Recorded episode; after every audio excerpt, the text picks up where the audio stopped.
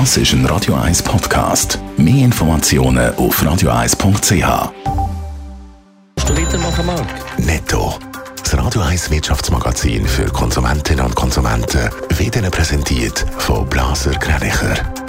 Wir beraten und unterstützen Sie bei der Bewertung und dem Verkauf von Ihrer Liegenschaft. blasergreinicher.ch Adrian Sutter. Die TX Group, Ringe und Mobiliar spannen zusammen und werden zum Schweizer Digitalgigant. Mit der Zusammenlegung von ihren Online-Plätzen entsteht eine führende Gruppe in den Bereich Immobilien, Fahrzeuge oder auch Finanzdienstleistungen. Gemäss Mitteilung ist das mittelfristige Ziel von dem Joint Venture ein Börsengang.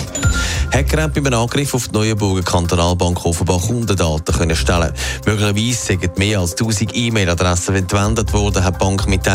Weil die Daten aber schlechte Qualität haben, sind noch nicht alle Betroffenen kontaktiert worden. Der Angriff war offenbar Anfang Monat. Gewesen.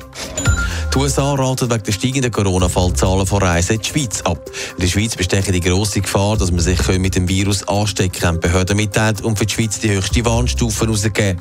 Wer in die Schweiz reist, der soll sich unbedingt vorher impfen lassen, so die US-Behörde.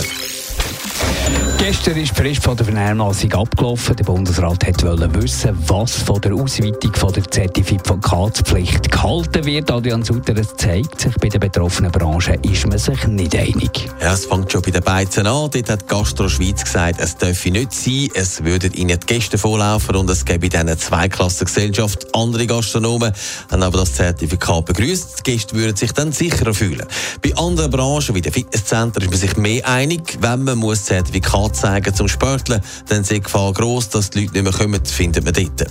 Auch bei dem Museum halten wir wenig davon, dass man die Regeln strenger macht. Bei den Theater und den Grossveranstaltern ist man aber dafür, dass das Covid-Zertifikat bei ihnen muss gezeigt werden, lieber als wieder zutun heisst. Was sagt man denn in der Wirtschaft? Ja, der Schweizer Gewerbeverband ist dagegen, wie es in der Mitteilung am Bund heisst. Es fehle die rechtliche Grundlage und es kann nicht sein, dass man Geimpfte und Ungeimpfte derart unterscheidet.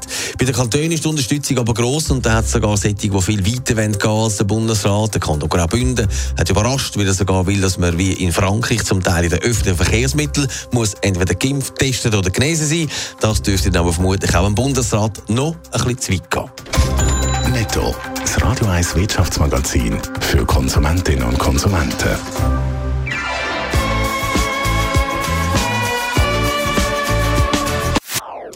Das ist ein Radio 1 Podcast. Mehr Informationen auf radio1.ch.